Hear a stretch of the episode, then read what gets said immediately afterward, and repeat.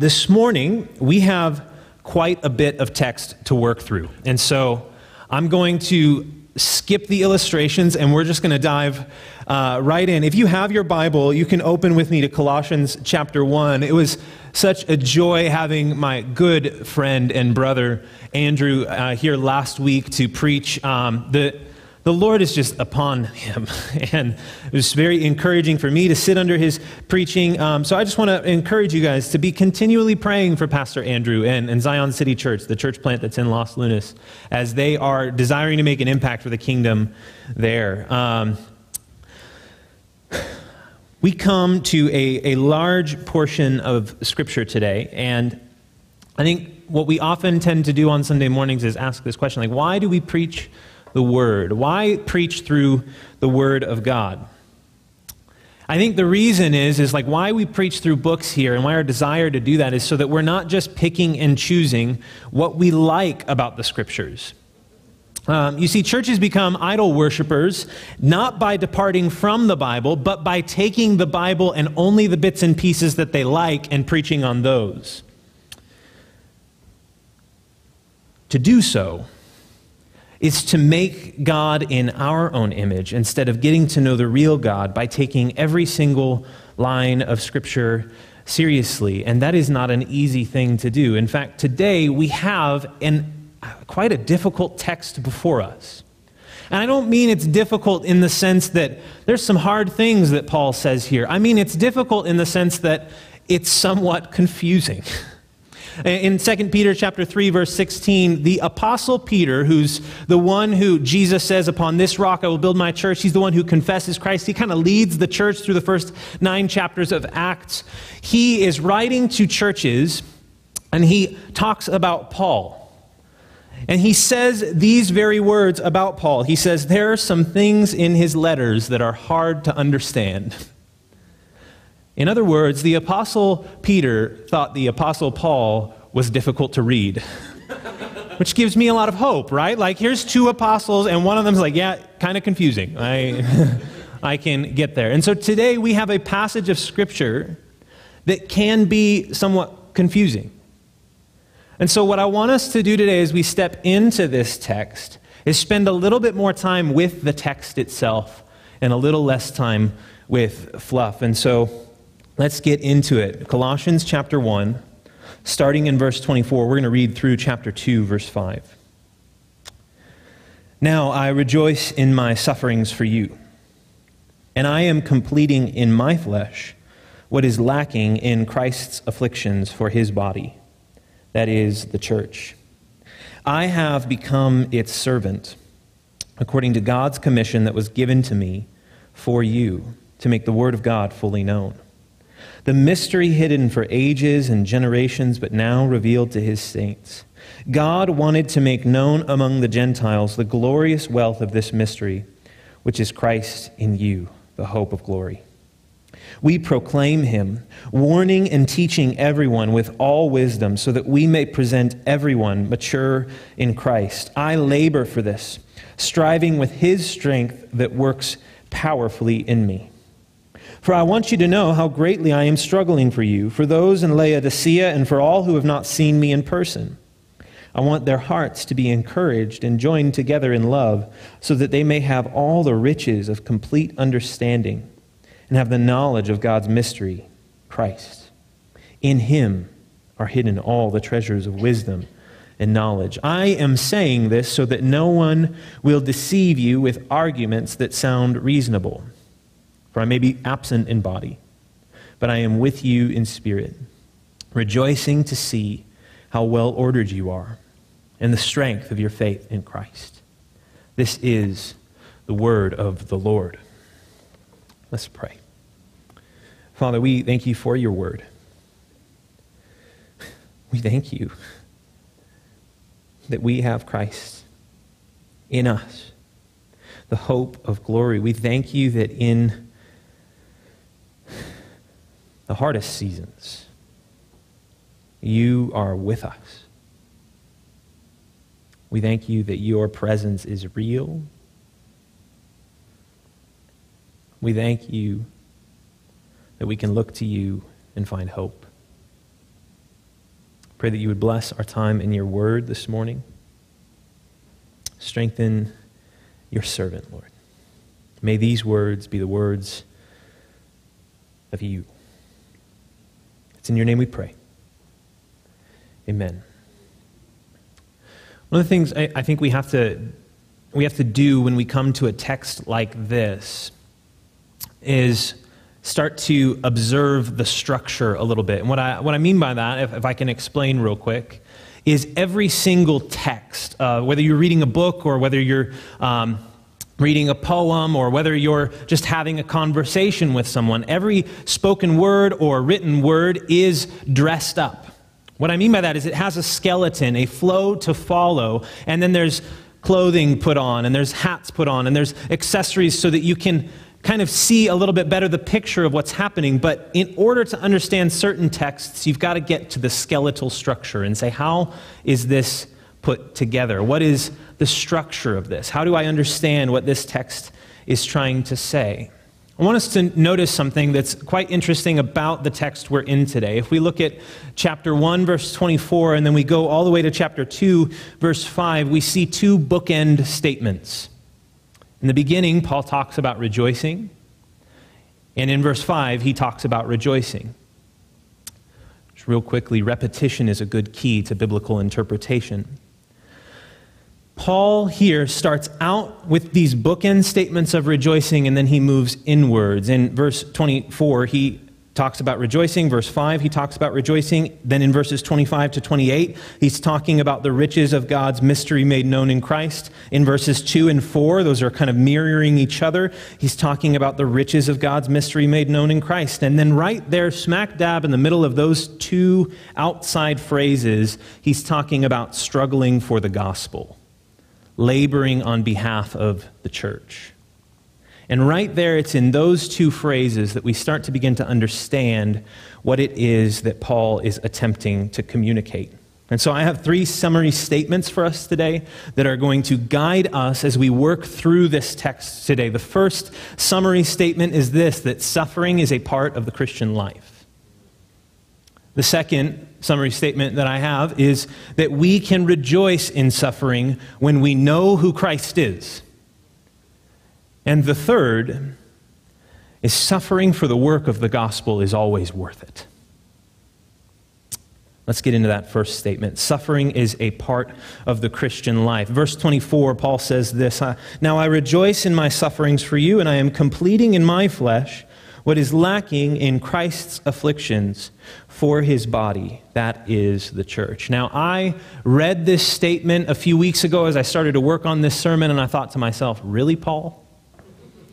In a book where you're talking of how Christ is enough, and the chief temptation for the people in Colossae is to say that Christ isn't enough, you choose to say that Christ is lacking? Why? What are you doing here? Why would you do this to me? Because it's all about me, right? Couldn't he have used some other language? So when we come to this text, here's what we can't say because of what the rest of the book is saying. We cannot say that Christ is not enough, because the rest of the book is saying, you can't say that. The rest of the book is saying that when we minimize Christ, when we take away from Christ, we miss the gospel. So what could this possibly mean when Paul says that he is filling up what is lacking in Christ's afflictions? Let's go ahead and break down that statement for a moment. I know we're a little text-heavy today, but it's a good thing. It's for a purpose. He says this, he is suffering for them. Now, this is really interesting. How is he suffering for the church in Colossae? Because he's actually never met them. He didn't plant the church in Colossae. He's never met this church. He's writing this letter on behalf of Epaphras, who's the pastor of this church. So how is it that when he comes to this text, he can say, I'm suffering for these people that I've never met? He recognizes that somehow in the way that he is facing suffering, it is for them. What's interesting here is he doesn't say that he's suffering for Christ. He says that he's suffering for them. It says he's completing what is lacking in Christ's afflictions for them. I think when we come to this text, we have to do a couple things. We have to look outward a little bit. Paul here says that he is suffering with Christ for them. Acts chapter 9 is the story of Paul. Paul was a zealous defender of the Jewish faith. And when I say zealous, I mean zealous to the point of killing anybody who would question it or challenge it. And so when the Christian faith came along and was challenging the Jewish faith, Paul's like, we got to go after this. We got to shut this down. And so he zealously goes after Christians and starts killing Christians on behalf of the Jewish faith. And what comes out of that is he's on the road to Damascus to go take out some more Christians, and the Lord just divinely meets him on the road. He knocks Paul off of his donkey, and then he says these words. He says, "Saul, Saul, why are you persecuting me?" Now that's a very unique phrase, to say, "Saul, why are you persecuting me?" Saul was persecuting the church. You see, Paul's conversion story was so profound that he recognizes this truth. As he moves outward in gospel ministry, facing persecution, he knows that it is not just him being persecuted, it's Christ. You see, Christ so intricately unites himself to his people that when they suffer, he suffers. Now, there's different types of suffering that I think we need to talk about here. The first type of suffering that I want to address is a suffering that is due to sin, consequential suffering. You made a bad decision, and here are the consequences. You were foolish, and it led to pain. Now, that is a different kind of suffering, but even in that, suffering as a result of your sin and feeling the weight of consequences, Christ has taken the punishment for those sins.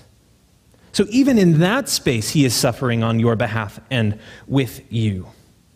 Now, there's another type of suffering which I think is important for us to have a category for in our conversation, and it's suffering as a part of living in a fallen world. One of the most damaging things I think we can see in a church is when we look at suffering that is because of a fallen world and we blame an individual and say it's their sin that caused it.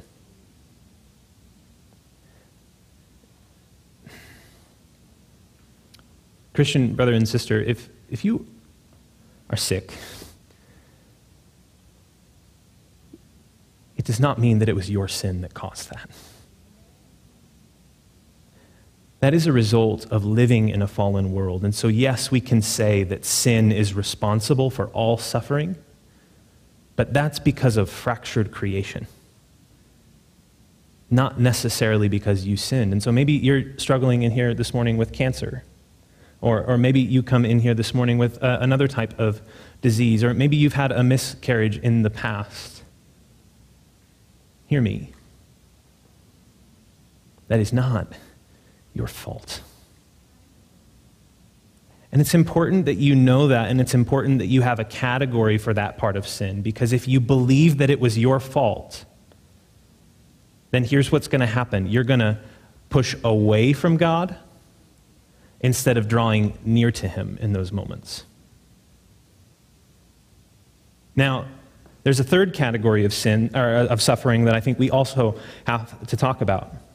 And that is suffering for faithfulness to Christ in the public square. Like when you are being faithful to Christ and it causes you to suffer, when it causes you to come up against persecution, when it causes you to face a position that you never found yourself facing before, where you might be losing things because of your faithfulness to Christ. Now that suffering, Christ is also there.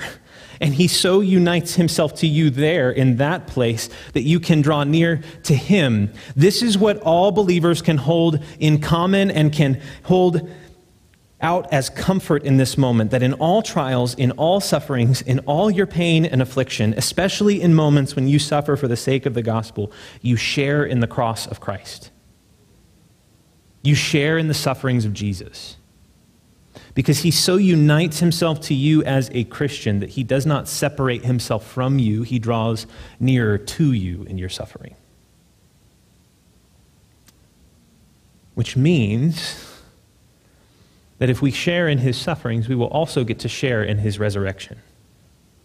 Let's go to that next phrase. We can rejoice in suffering, or that next summary statement. We can rejoice in suffering, knowing who Christ is. Verse 27, we're kind of bouncing all over the place today. I think it's necessary to track the author's thoughts here, but he says in verse 27, Christ in you, the hope of glory. All throughout Scripture, we have these testimonies of these ideas, like count it all joy when you encounter various troubles. Rejoice in your afflictions.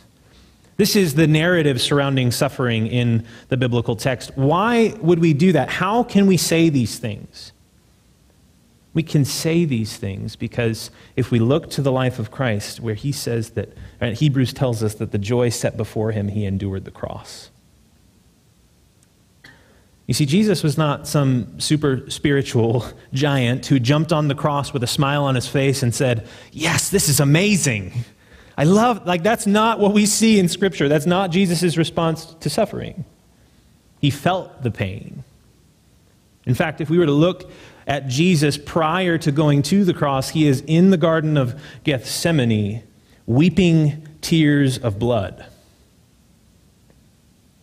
His view of suffering is not some just focus outside of the body, be as super spiritual as possible, and smile as they persecute you. That's not what he's advocating for, and that's not what Paul is advocating for. But for the joy set before Jesus, he endured the cross. You see, what he was trading in his sufferings was to buy the redemption of his people. In that moment, as he goes to the cross, he can go joyfully knowing that although this is painful, although this is hard, although this will be incredibly difficult and this will hurt, the joy before me is so much greater. And the joy before him was you and me. The sufferings on the cross bought the redemption of his people. That's the joy set before him that he endured the cross for. And so now we come to Paul. Paul making this statement, Christ's afflictions for his body. Paul's sufferings, when he looks at the church in Colossae, when he looks at what he's doing for the gospel ministry, he is saying that for the joy set before me, I will endure this suffering. And what is the joy set before him? It's that the church would come to know who God is and be presented mature. So what might be lacking in Christ's sufferings? Well, what we cannot say is that what was lacking in Christ's sufferings was salvation-based. Christ accomplished everything that needed to be accomplished on the cross, and when he was there, he said, "It is finished." Everything needed for salvation.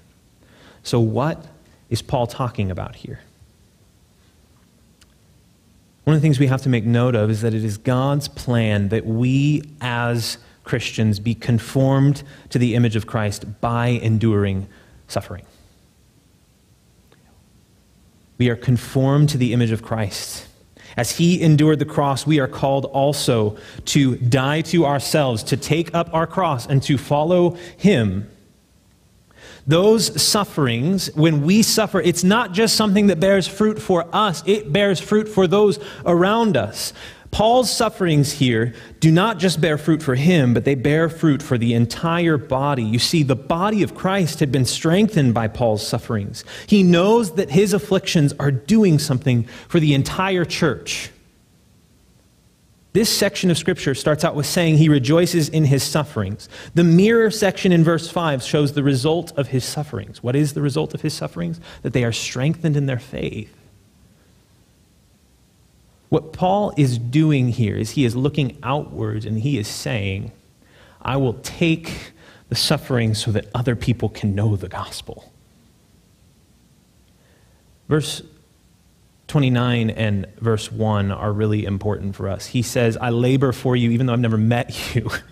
Verse 1, I want you to know how greatly I'm struggling for you, for those in Laodicea, and for all who have not seen me in person. This is a fascinating concept to me, and I think it's one that's really important for us to get. Paul recognizes that what he is doing in his suffering will benefit those who have never met him. You and I benefit, even though we've never met him. One of the things I'm constantly thinking about as I'm praying and desiring that the Lord would give me 40 years here is who the next guy is. Like, someday someone else will pastor this church, Lord willing. And he's in my mind as we work and labor here to establish a church that is healthy for the next generation and for generations to come. And that fuels me a little bit. When there are hard conversations or difficult things happening, that gives me strength to step into those thinking, man, if this is for him, if it's for his benefit, praise the Lord. I have no idea who this dude is. He might not even be alive yet. But I'm gonna step in and labor here. This is what Paul was doing. For the joy set before Paul, the fruit of the gospel ministry, he endures sufferings. In Philippians chapter 1, Paul uses very similar language. He's talking about a man named Epaphroditus who completed what was lacking in the Philippian service to Paul. You see, the Philippian church loved Paul. They wanted to care for Paul. They send Epaphroditus, who is one of their members, to minister to Paul while he is in prison.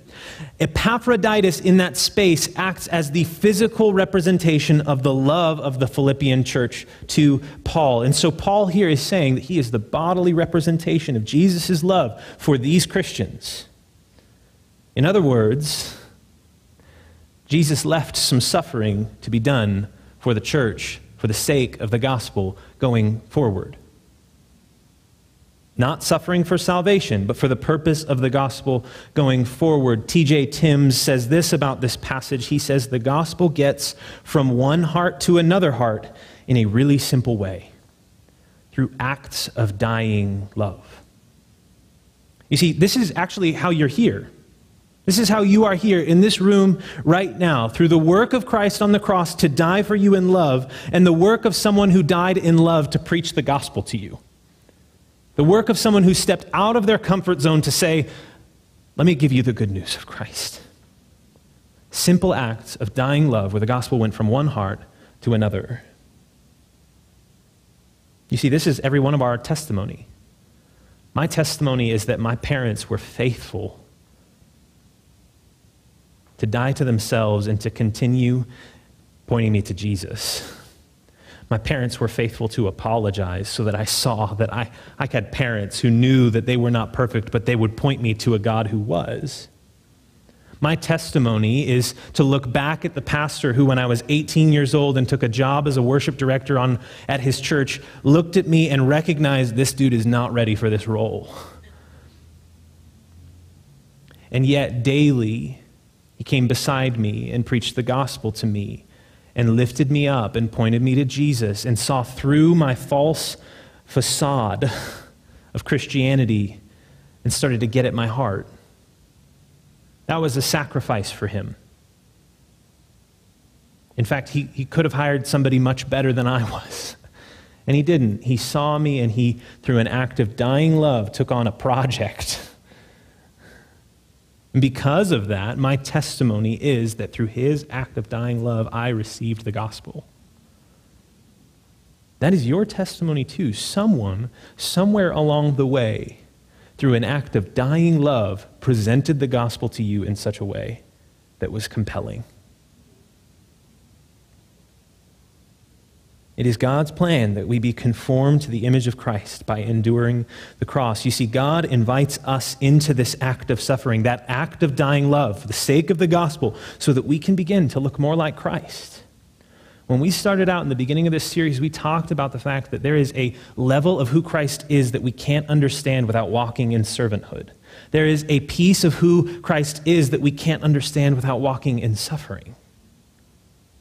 There is a piece of who Christ is that when we are in our suffering, we begin to know him greater. That is good news. We can rejoice in our sufferings, knowing who Christ is. Christ, the image of the invisible God, the mystery of God revealed, the glorious wealth of God, the riches of God, for in him all the fullness of God was pleased to dwell. It's important for us to notice the way that Paul describes Jesus. Riches, glorious wealth, wisdom of God. In him are hidden all the treasures of wisdom and knowledge. I am a terrible hype man. What I mean by that is I get really excited about some things and I just hype them up, and then people are like, is it really that good? I'm like, it's really that good. You got to try this burger place. It's the most amazing burgers. You have to go check it out. And then they go check it out and they're like, I don't know that I'm going to trust Austin on other things, because I get really excited about things. I get really excited about things and then I overhype them. And in overhyping them, there's way too high of expectations for people to be able to, for the place to be able to live up to, right? And so what happens when there's too high of expectations for the place to be able to live up to is people go and they inevitably are very disappointed because it didn't meet the expectations that I had set for it. That is not what Paul's doing here. For Paul, it is impossible to overhype Christ. In fact, what seems to him to be the temptation for most of us is to make less of him. The riches of Christ are unsearchable. Christ is compared to glorious wealth. Christ is compared to all the wisdom and knowledge of God. The fullness of who God is, dwelling bodily in Christ. You cannot overhype this. Please see Jesus. That's what Paul is doing. When we see Christ for who he is and the glorious wealth that he is for our lives, we can rejoice in our sufferings, knowing that it's worth it for the sake of the gospel, knowing that it's worth it because he dwells with us, knowing that in those places our hope of glory is not circumstantial, our hope of glory is Christ in us. Christ in you is the hope of glory. This isn't in my notes, so I'm going to go for it anyway. We're going to go long. All right. Christ in you, the hope of glory.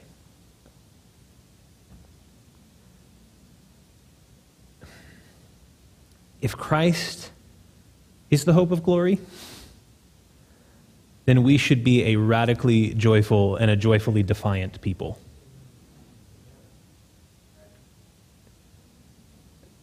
There should be no circumstance before us that can steal our joy. Now, here's what I don't mean. I don't mean that there won't be difficult times. There will be suffering. There will be pain. But if Christ is our hope of glory, if Christ is our hope, then nothing can take that away. And I do worry for myself and for the church that where our hope lies is often revealed when our joy is killed. We should be a radically joyful people, a joyfully defiant people in the midst of a world that is crashing and burning down. People should wonder why we're so excited. We should lament brokenness, absolutely. Please lament brokenness. There's biblical categories for that. But our hope is in Christ, not in the things of this world. And when we put our hope in Christ, when he is where our hope lies, we can actually relate to the other things in the world better. I was having a conversation with one of our members at breakfast earlier this week, and he mentioned how the creation had taken place of his worship of the Creator, and he was kind of talking through that with me a little bit, and how he noticed that he can actually love the creation better when he treats it as creation and not as worthy of worship. That is what we are doing. We cannot love the things before... I'm getting way ahead of myself. We can't love the things before us well if we don't have them properly ordered in the context of Creator and creation. We'll get into this at the end of application, but you can't love your children well if they're worthy of your worship. Because they're not, and then you're going to try and worship your kids, and then your kids are going to let you down, and you're going to be disappointed, and your hope is going to fade. But if you look at your kids as a gift from God, creation of God given to you to steward, then you can look to God and worship God and love your kids rightly. Same goes for spouses. Same goes for your relationship to your home, your relationship to your church, your relationship to your country. Looking at them in the context of God being creator and recognizing that everything else is creation. We worship him and we steward the creation. We relate to it rightly because of it. When we switch that order, we are bound for disappointment and for disillusionment. And our hope is something that will always perish. So we have to put it in the proper order. Christ is the hope of glory. I need to get back. When we have Christ, we have all the riches of heavenly wisdom at our disposal. And so maybe you came in here this morning and you're feeling like something is missing. You're like, man, I cannot become spiritually mature. There's something missing from my life in order to get there. I see these people who somehow have something that I just don't.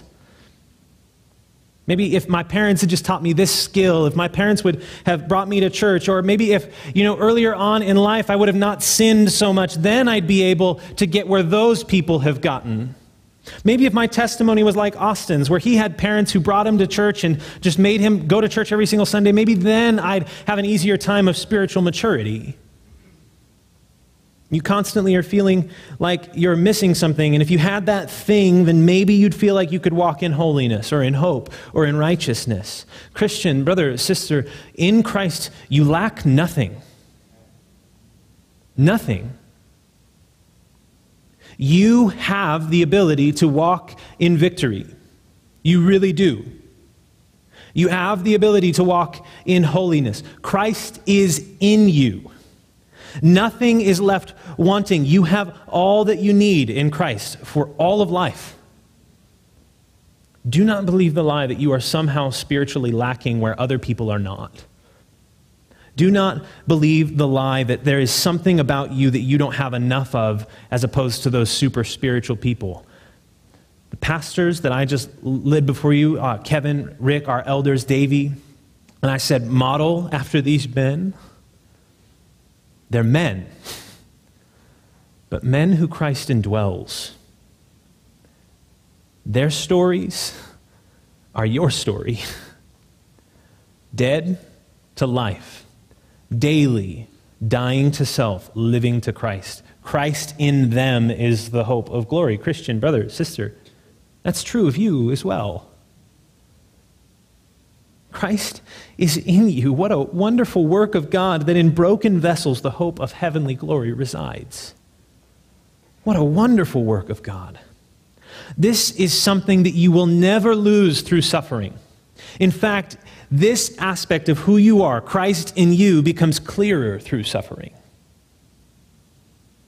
So brother and sister, do not lose heart, though your outer self is wasting away. Christ in you is being renewed day by day. This light and momentary affliction is preparing for us an eternal weight of glory beyond comparison. My third summary statement, laboring for the work of the gospel is worth it. It is worth it. The work of the gospel is to make God known in the world. If we see Paul's statements in chapter 1, verse 25, he says, I have become its servant according to God's commission that was given to me for you to make the word of God fully known. Down in 28, we proclaim him, warning and teaching everyone with all wisdom so that we may present everyone mature in Christ.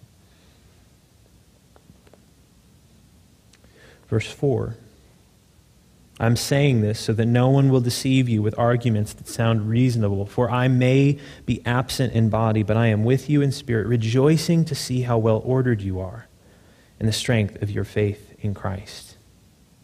The work of the gospel is to make known the word of God, to point out Christ in you, the hope of glory. Pointing out Christ in you, the hope of glory, is how we move away from arguments that sound reasonable that would detract from Christ. proclaiming the mystery of God in Christ. This is the work of the gospel, the unsearchable riches that are found in him, proclaiming who Jesus is. This is gospel ministry. And this is faithful ministry, that we take that gospel and we teach and warn with the wisdom of the gospel to present everyone fully mature in Christ. You see, Paul firmly believes that if the Lord of all creation could go to the cross and suffer for the work of reconciliation to unite us to God and to one another by his blood, then he can and should suffer for the sake of the church, laboring so that their hearts may be encouraged and joined together in love through an understanding of the unsearchable riches of Christ. This is worthy of laboring for. This is worthy of suffering for. And those men that I just put before you at the beginning of this service, this is the testimony of them. That they labor for and they suffer for the gospel. This is the heart of your pastors here, to labor for the gospel and for the church, to labor with the strength of Christ for you, to know the mystery that is Christ in you. We labor with the strength of Christ for you, to know that all wisdom and understanding is found in Christ. We labor with the strength of Christ for you to be presented mature. We labor with the strength of Christ for you to be encouraged, to be strengthened, and to be joined together in love. We labor with the strength of Christ for you to experience all the treasures of wisdom and knowledge found in Christ Jesus. And we do so because we know that the gospel is worth it and that you are worth it.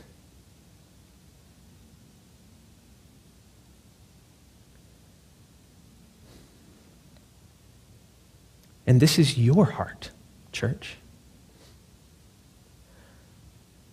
I am so incredibly encouraged by this body. I'm so proud of you. Your generosity for the sake of the gospel, your desire to pursue Christ in every area of life, your service in your communities, your passion for our city, your willingness to sacrifice for the mystery of Christ to be made known. This is true about you. You have shown it in the way that you have loved our church and the way that you have loved our city.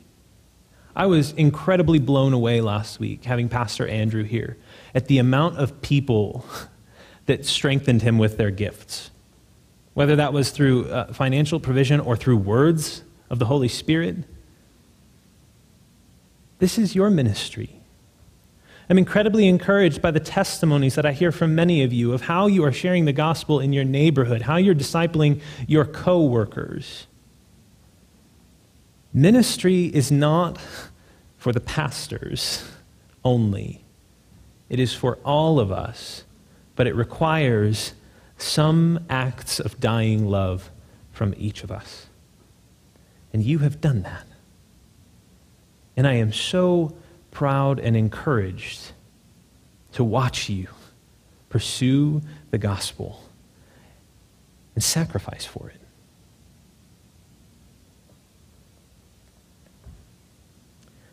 I think a side note of application that I want to bring in here that I started to mention earlier, Paul continues in this text to talk about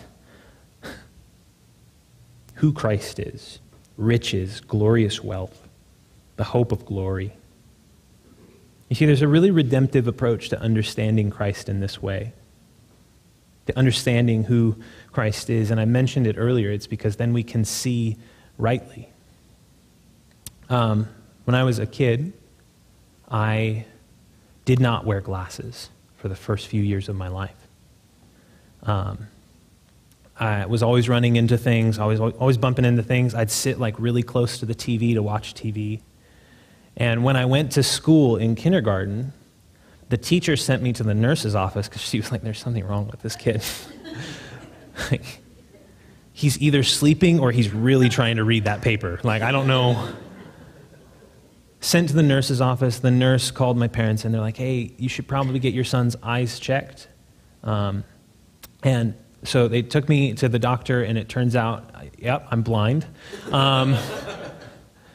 And so I got glasses. I had never worn glasses for the first time in my life. Now, when I was born in Northern California in the forest. First few years of my life were spent there. And along the freeway was just trees everywhere. Now, I had gotten these glasses and we're driving home, and I tell my parents, I'm like, Mom, Dad, I never knew how many trees were outside here. You see, having glasses helped me to see rightly. Without them, I didn't know, nor could I relate to my world around me, right? Like this close, trying to read things, running into things left and right, not noticing the forest and the beauty that surrounded me. When we understand Christ as the wisdom of God, when we understand who Christ is, it's like going from walking around blind to finally seeing the beauty of the world. Paul is intentionally using words like all the wisdom of God, the fullness of God, glorious wealth, riches, so that we would see and we would understand that when we know Christ for who he is, we can see the world for as it is. We can see creation for as it is. We can see beauty for what it is. We can relate to creation rightly. We can relate to wisdom rightly. We can enjoy the world in its context as creation. We can enjoy our relationships in the context of Christ. You see, people are terrible gods. Your spouse is a terrible savior. Your kids are not enough to reconcile you to God. Your job is not enough to provide you meaning, value, and purpose.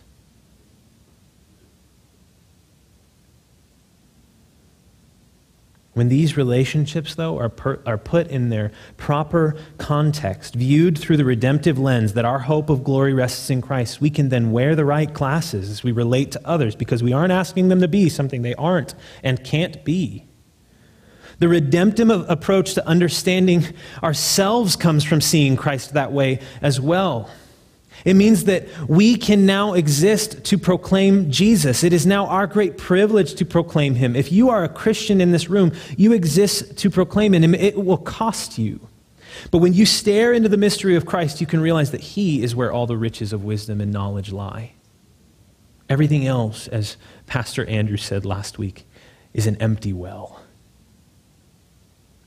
He is worth it all. He's worth the toil, the struggle, the suffering to remain strong in the faith.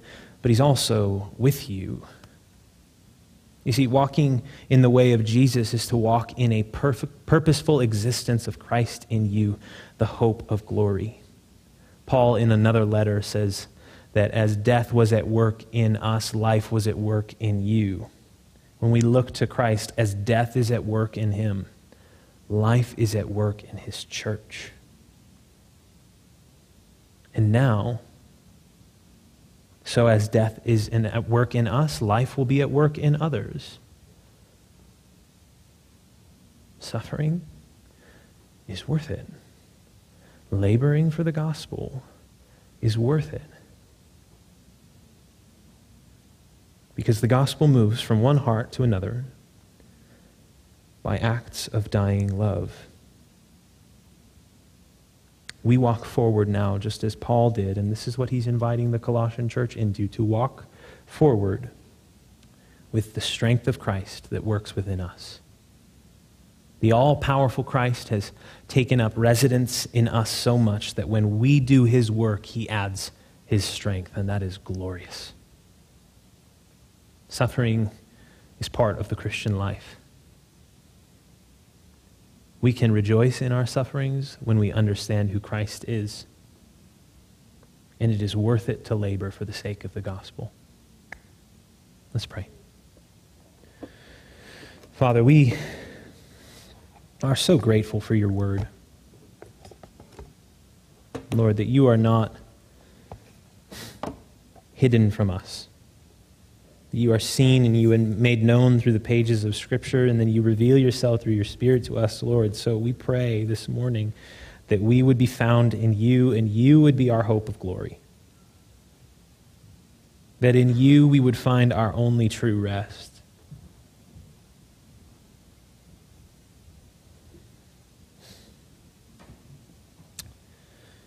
Lord, we know that we just can't even begin to relate to the world rightly until we understand you, and yet when we understand you, it shapes the way we view everything.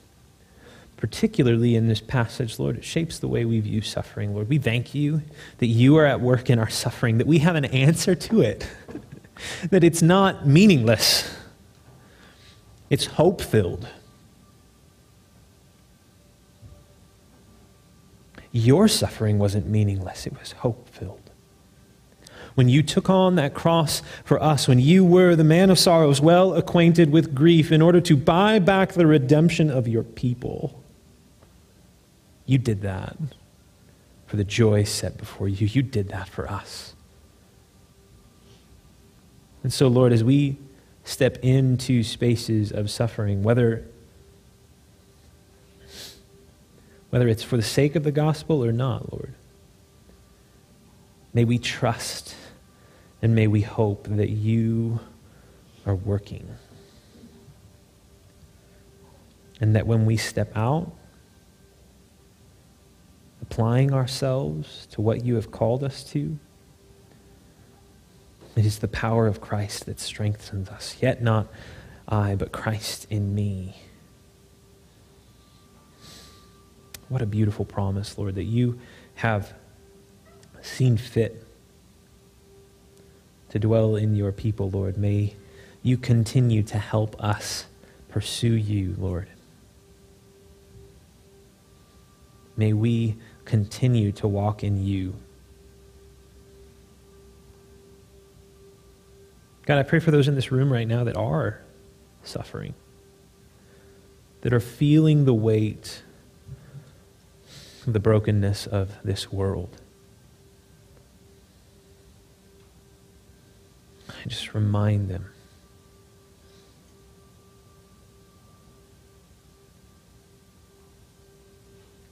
to all who are weary and desire rest, to all who mourn and long for comfort, to all who fail, to all who sin, to all who hunger and thirst for righteousness.